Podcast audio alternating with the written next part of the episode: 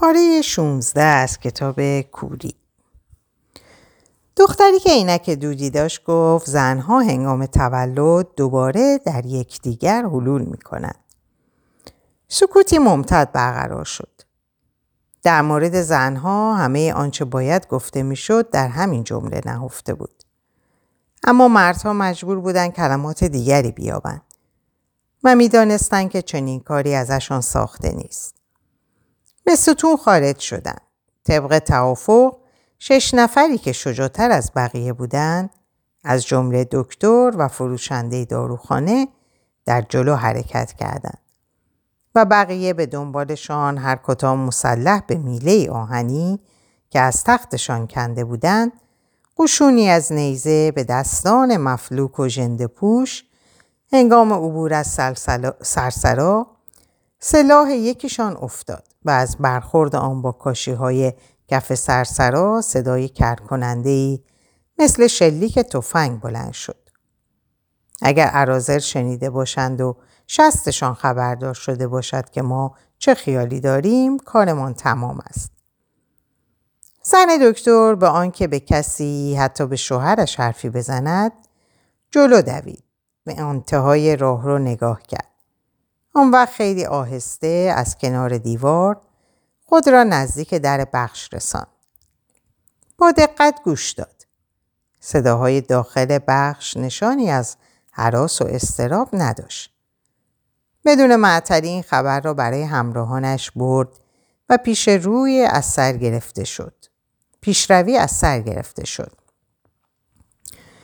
دو بخشی که سر راه پایگاه اشرار بودند آگاه بودند که چه خبر خواهد شد و بدون توجه به سکوت و تأنی حرکت قشون جلوی در بخش‌ها جمع شده بودند تا از هنگامه جنگی که در پیش بود بی‌نصیب نمانند.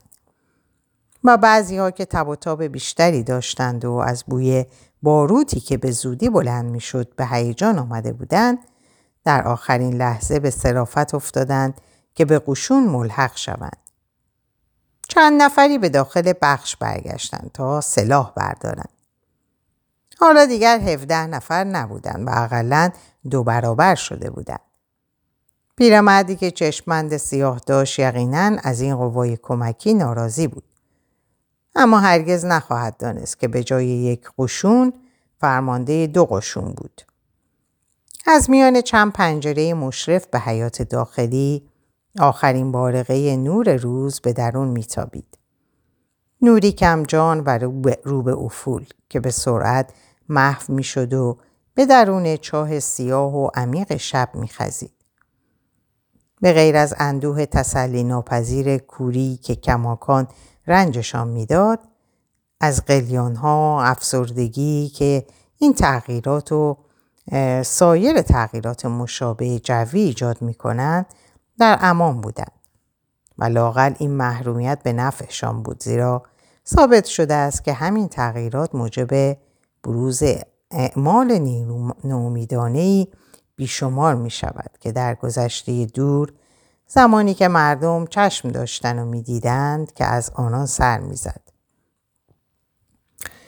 وقتی که به در, به در آن بخش لعنتی رسیدند، هوا آنقدر تاریک شده بود که زن دکتر متوجه نشد به جای چهار تخت با هشت تخت در, در را سد کردند. تعداد تخت‌ها همزمان با مهاجمین دو برابر شده بود. منتها چنانکه به زودی معلوم خواهد شد، این افزایش برای مهاجمین عواقب آنی و وخیمتری داشت. پیرمردی که چشمند سیاه داشت فریادی سر داد که در حکم دستور بود. اصطلاح رایج یعنی حمله به یاد نیامد یعنی حمله به یاد نیامد شاید هم به یادش آمد، اما در نظرش استفاده و رعایت اصطلاحات و قواعد نظامی مسخره جلوه کرد. سنگری از تختای کثیف پر از کک و ساس که تشک‌هایشان در اثر عرق و ادرار پوسیده بود، پتوها جل شده بود و رنگ خاکستریشان جای خود را به رنگ‌های مشمئز کننده داده بود. حالا دیگر زن دکتر این را می‌دانست، نه نه اینکه الان می‌دید، چون حتی متوجه تقویت شدند. سنگ... ت... سنگر هم نشده بود. زندانیان کور که مثل فرشتگان مقرب در شکوه و جلال خود احاطه شده بودند، طبق دستوری که داشتند، سلاح‌هایشان را به حالت عمومی گرفتند و خود را به مانع کوبیدند، اما تخت‌ها از جا تکان نخوردند. شکی نیست که نیروی این جلوداران شجاع آنقدرها بیش از نیروی افراد کم‌بنیه‌ای نبود که پشت سرشان می اومدند و حالا به زحمت قادر به نگه داشتن نیزه هایشان بودند. حالت کسی را داشتند که صلیبی به دوش کشیده و اینک منتظر باشد که خودش را به صلیب بکشند. سکوت از میان رفته بود. کسانی که بیرون بودند فریاد میکشیدند. آنها که داخل بودند به فریاد در آمده بودند. چه بسا هیچ کس تاکنون متوجه نشده باشد که نعره های نابینایان چقدر وحشتناک است. برای فریادشان هیچ توجیه منطقی نمی‌یابیم. سعی می‌کنیم آرامشان کنیم و بعد کار خود خودمان هم به فریاد می‌کشد. فقط همین کم می‌ماند که خودمان هم کور شویم، اما آن لحظه هم فرا خواهد رسید. پس وضع از این قرار بود. بعضی‌ها حمله می‌کردند و فریاد می‌کشیدند. بقیه دفاع می کردند و نتوانستند تختها را از جا تکان بدهند. خواه ناخواه سلاحها را به زمین انداختند و همگی لاغر کسانی که سعی می کردند خود را در فضای جلوی در جا دهند و کسانی که جا نمی گرفتند به نفرات جلویی فشار می آوردند. یک بار زور آوردند و زور آوردند و ظاهراً موفق هم شدند. تخت‌ها کمی جابجا شده بود که ناگهان بدون هیچ اخطار یا تهدیدی صدای سه شلیک بلند شد. حسابدار کور بود که به نقطه‌ای کم ارتفاع شلیک می‌کرد. دو نفر از مهاجمین مجروح شدند و افتادند. سایرین آشفته و سریع عقب نشینی کردند. پایشان به میله‌های آهنی گرفت و افتادند. دیوارهای راهرویی که انگار دیوانه شده بود بر شدت فریاد آنها افزود. صدای فریاد از سایر بخشا نیز بلند بود. حالا دیگر هوا تقریبا تاریک بود. نمیشد فهمید که چه کسی تیر خورده. البته میشد از دور نام زخمی را پرسید، ولی صحیح نبود. با مجروحین باید با احترام و ملاحظه رفتار کرد. باید با مهربانی به طرفشان برویم و دست روی پیشانیشان بگذاریم. مگر اینکه از بخت بعد گلوله درست به پیشانیشان خورده باشد. بعد با صدای آهسته بپرسیم که حالشان چطور است. خاطرشان را جمع کنیم که زخمشان جای نگرانی ندارد. الان با برانکارد میرسند و سرانجام قدری آب به آنها بدهیم. منتها اگر از ناحیه شکم مجروح نشده باشند، این را در کتاب راهنمای کمک‌های اولیه پزشکی قویاً توصیه کردند. زن دکتر پرسید حالا چیکار کنیم؟ دو نفر زخمی رو زمین افتادند. هیچ کس از اون نپرسید که از کجا میدونه دو نفر زخمی شدن. مگر نه اینکه سه گلوله شلیک شده بود. تازه اگر کمانه های احتمالی گلوله ها را در نظر نگیریم. دکتر گفت باید بریم پیداشون کنیم. پیرمردی که چشمند سیاه داشت مایوس از اینکه تدابیر تهاجمیش به فاجعه منجر شده بود یادآور شد خطرناک است. اگر متوجه شوند که عده‌ای اینجا هستند دوباره شلیک میکنند. مکسی کرد و آهی کشید. گفت اما باید بریم. من به سهم خودم حاضرم. زن دکتر گفت منم میام. اگه سینه خیز بریم بی خطرتره. فقط باید اونا رو خیلی سریع پیدا کنیم تا کسایی که داخل بخش هستن فرصت عکس العمل پیدا نکنن. زنی که چندی پیش گفته بود هر جا شما برید منم میام گفت منم میام. از اون همه آدمی که اونجا بودن به فکر هیچ کدومشون نرسید که بگن خیلی راحت میشه فهمید چه کسایی زخمی شدن و بهتر تصحیح کنیم زخمی یا کشته، چون در حال حاضر کسی هنوز نمیدونه. کافی بود همگی بگن من میام، من نمیام. ما اون وقت هر کس که ساکت میمون جز مجروحین، جز مجروحین یا کشته شدگان بود.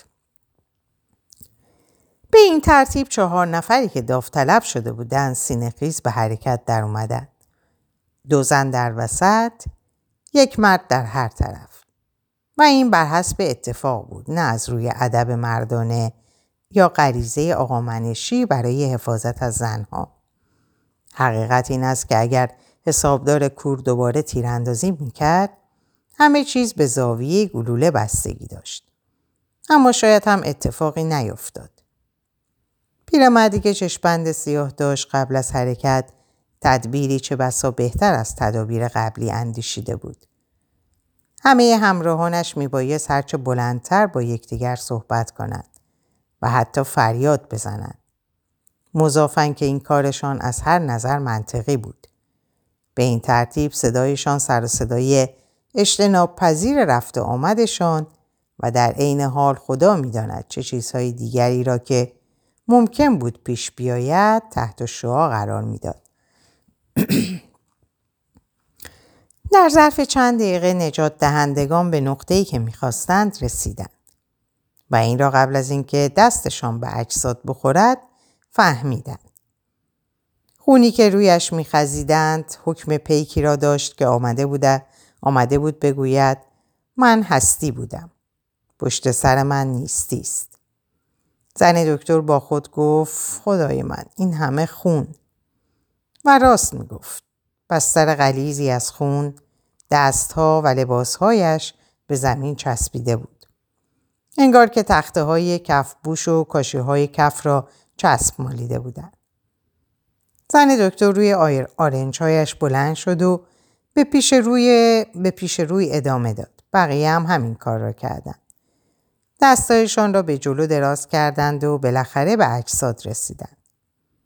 همراهانی که پشت سر مانده بودند، هرچه می توانستند سر و صدا می کردند و حالا مثل عزادارانی حرفه‌ای بودند که به حال بیخودی رسیده باشند. دستای زن دکتر و پیرمردی که چشم‌بند سیاه داشت، قوزک‌های یکی از مصدومین را گرفته بودند و سعی می‌کردن آنها را به نقطه‌ای دورتری از خط آتش بکشانند. کار آسانی نبود. مجبور بودند نیمخیز شوند و چهار دست و پا حرکت کنند. تنها راه برای استفاده مناسب از رمق اندکی که داشتن همین بود. صدای شلیک دیگری طنین انداز شد، اما این بار به کسی اصابت نکرد. وحشت عظیم ناشی از این شلیک کسی را فراری نداد، برعکس باعث شد آخرین بقایای توان لازم را در خود جمع کنند. لحظه بعد از خطر دور شده بودند تا می توانستند خود را به دیواری که در بخش در آنجا داشت نزدیک کردند. فقط امکان داشت گلوله‌ای سرگردان با آنجا اصابت کند، اما بعید بود که حسابدار کور از علم پرتاب شناسی حتی پرتابه های بدوی مانند این گلوله سررشته ای داشته باشد. سعی کردن اجساد را بلند کنند، اما منصرف شدند.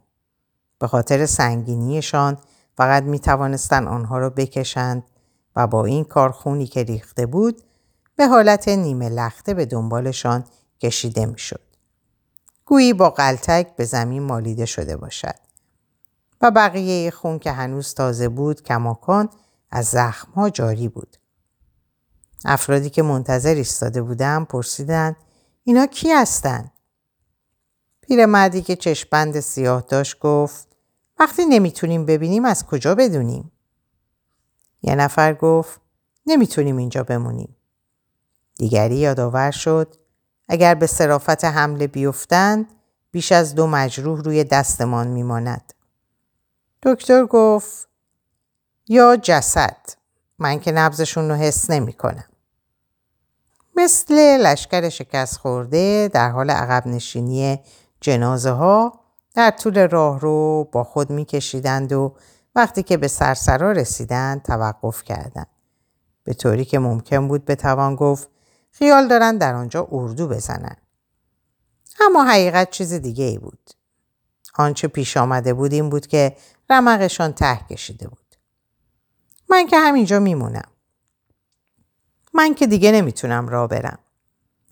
اینجاست که باید اذعان کنیم عجیب است که اشرار کور که تا آن وقت زورگو و سرمست از قساوت قلب خود بودند، حالا به دفاع از خود می پرداختند. سنگر و مانع برپا می کردند و هر وقت دلشان می خواست از داخل بخش دست به تیراندازی می زدند. انگار وحشت داشتند اینکه بیرون بیایند و رو در رو و چشم در چشم به جنگ مشغول شوند. این هم مانند هر چیز دیگری در این زندگی توجیه خود را دارد. بدین معنا که پس از مرگ فجیع اولین سردستهشان تمام روحیه انضباط و اطاعت در بخش از بین رفت. اشتباه خطیر حسابدار کور در این بود که فکر میکرد برای غصب قدرت کافیست هفتیر را به دست آورد. اما نتیجه کاملا برعکس شد. هر بار که شلیک می کند، شلیک نتیجه معکوس می دهد. به عبارت دیگر، او با هر شلیک اقتدار خود را کمی بیشتر از دست می دهد. پس باید دید وقتی که فشنگهایش ته بکشد، چه خواهد شد. همانطور که لباس زیبا نشان آدمیت نیست، با داشتن عصای سلطنت هم نمی شود پادشاه شد. این حقیقتی است که هرگز نباید از یاد برد و اگر حقیقت داشته باشد که عصای سلطنت اکنون در دست حسابدار کور است، مجبوریم بگوییم که پادشاه هرچند مرده است، هرچند که در بخش خود و بدتر این که در یک متری زمین مدفون است، هنوز در یادها زنده است و حداقل اینکه بوی گند صلابت حضور او را محسوس می سازد. در این ذهن مهتاب شد. از در سرسرا که به حیات بیرونی مشرف است، نوری ساطع است که به تدریج بیشتر می شود. پیکرهای روی زمین، دوتا مرده و بقیه زنده، کم کم دارای حجم و شکل و ویژگی و ریخت و سنگینی وحشتی ناشناخته می شوند. بعد زن دکتر پی میبرد که ظاهراً به کوری اگر زمانی معنایی داشت، اکنون دیگر بی‌معنی است. واضح است که در اینجا کسی را نمیتوان نجات داد. کوری به همین معنا نیز هست. زندگی در دنیایی که امیدی باقی نمانده است. ضمناً او توانست کشته ها را شناسایی کند. این فروشنده داروخانه است. این هم کسی است که می گفت اراذل کول بی حساب و کتاب تیراندازی می کنند. هر دوی آنها حق تا حدی حق داشتند. لازم نیست از من بپرسید آنها را از کجا می شناسم. جوابش خیلی ساده است. من می توانم ببینم. بعضی از حاضران قبلا هم این را می دانستم و ساکت مانده بودند. دیگران مدتی زنی شده بودند و حالا سوی زنشان تایید می شد.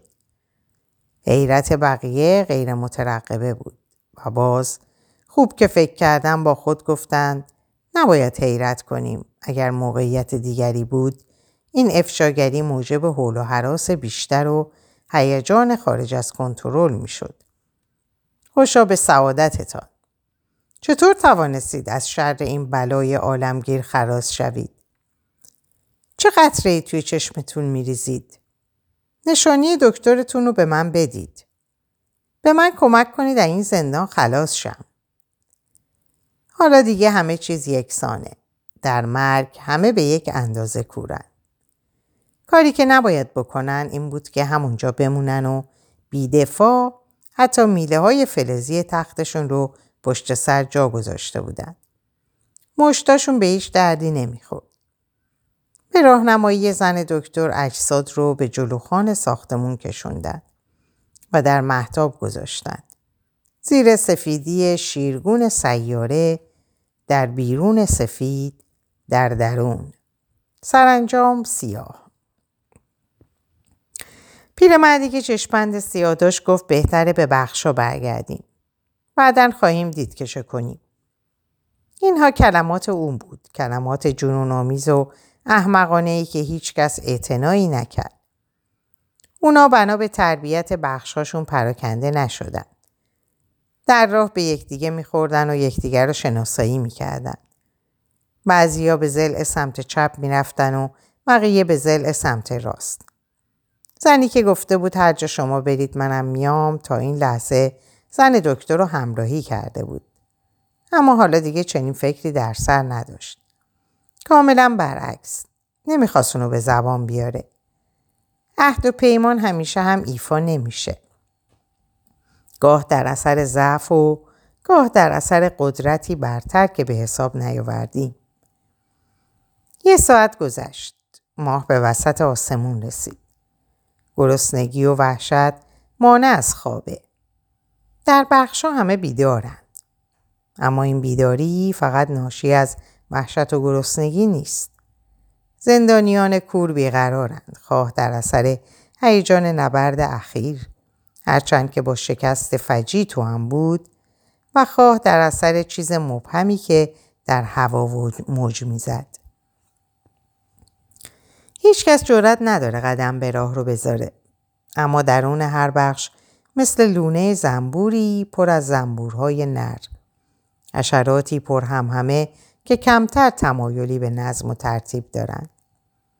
هیچ نشونه‌ای در دست نیست که در طول عمرشون هرگز کوچکترین دلمشغولی برای آینده داشته باشند. گویی که در مورد افراد کور این موجودات بدبخت منصفانه نخواهد بود اگر اونها رو سوء استفاده چی و انگل قلمداد کنیم. سوء استفاده چی و انگل قلمداد کنیم. سوء استفاده چی از کدام نان خشکی؟ انگل کدام غذایی؟ در مقایسه باید دقت به خرج داد. وگرنه ممکنه مقایسه احمقانه از کار درآد. اما هیچ قاعده‌ای نیست که استثنایی نداشته باشه. و در اینجا هم این نکته مصداق داره. در قالب زنی که به سمت بخش دوم سمت راست وارد شد و بلافاصله کهنه پاره هاش رو زیر رو کرد تا شیء کوچکی رو یافت و اون رو کف دستش فشرد، انگار میخواست اونو از نگاه کنجکاو دیگران پنهان کنه. عادت دیرینه دیرپا هستند، حتی در لحظاتی که فکر میکنیم برای همیشه از سرمون افتادند. در اینجا که باید یکی برای همه باشه و یا همه برای یکی باشند، شاهد بودیم که چگونه قوی دستان بیرحمانه لقمه از دست دهان فرودستان می رو بودند.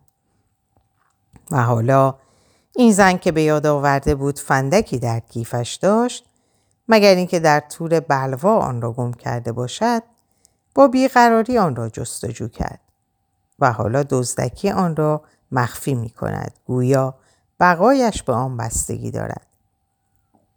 در این فکر نیست که شاید برای یکی از شرکای بدبختش سیگاری باقی مانده باشد که به خاطر نداشتن آن شعله کوچک ضروری شعله کوچک ضروری نتواند آن را بکشد و حالا فرصتی هم برای خواستن فندک نخواهد بود. زن بدون گفتن کلمه‌ای، بدون هیچ خداحافظی، خداحافظی بدون هیچ خدا نگهداری خارج شده. در راهروی خلوت بخش متوجه عبور او نشده و به آن سوی سرسرا می رود. ماه رو به افول یک خمره شیر روی کاشی‌های کف کشیده بود. حالا زن در ضلع دیگر است. باز هم یک راهرو. مقصد او انتهای راهروست. در انتهای یک خط مستقیم ممکن است راه را اشتباه کند. وانگهی صداهایی میشنود که او را به سوی خود میخوانند.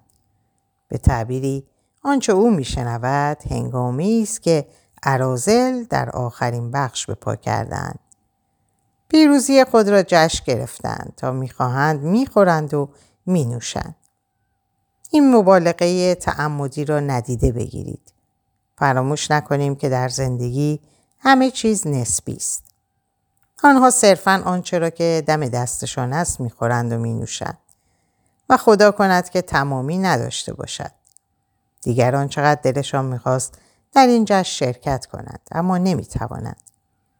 بین آنها و غذا صدی از هشت تخم و یک هفتیر حائل شده.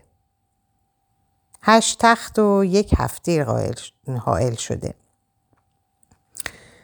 در مدخل بخش زن زانو زده، درست مقابل تخت ها. آهسته رو اندازها را کنار می زند. بعد می ایستد. با تخت بالایی نیز همین کار را می کند. و بعد با تخت سوم. دستش به تخت چهارم نمی رسد.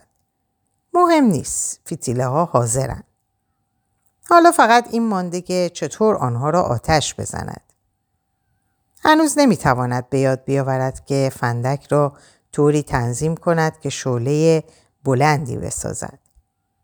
موفق شد شعله باریک و دشنه مانندی با برق و درخشش نوک تیز قیچی از تخت بالایی شروع می کند. شعله به زحمت به ملافه های کثیف می رسد. بعد ناگهان گل می گیرد. حالا نوبت تخت وسطی است. حالا نوبت تخت زیری. زن بوی موی کس خورده خود را احساس می کند. باید مواظب باشد. او کسی است که باید تله هیزم را شعله ور کند. نه کسی که باید بمیرد. صدای فریاد اراذل را از داخل بخش می شنود. در آن لحظه ناگهان این فکر به سرش راه یافت که آمدیم و آنها آب داشتند و توانستند آتش را خاموش کنند. در کمال ناامیدی خود را به زیر اولین تخت رساند. فندک را روی تشک گرفت. این گوشه و آن گوشه ناگهان شعله ها بالا زد و به پرده ای از آتش تبدیل شد. فوران آب از میان آنها گذشت و روی زن پاشید، اما بیهوده بود. بدن خود او هم اکنون خرمن آتش را تغذیه می کرد. بودن در دل آتش چگونه است؟ هیچ کس نمی تواند خطر کند و به درون آتش بزند. اما قدرت تجسم ما هم باید فایده‌ای داشته باشد. آتش به سرعت از تختی به تخت دیگر سرایت می کند. انگار می خواهد همه را در جا شعله‌ور کند و موفق می شود. اراذل مختصر آبی را که هنوز داشتند کورکورانه و بیهوده تلف کردند. حالا سعی می کنند خود را به پنجره ها برسانند.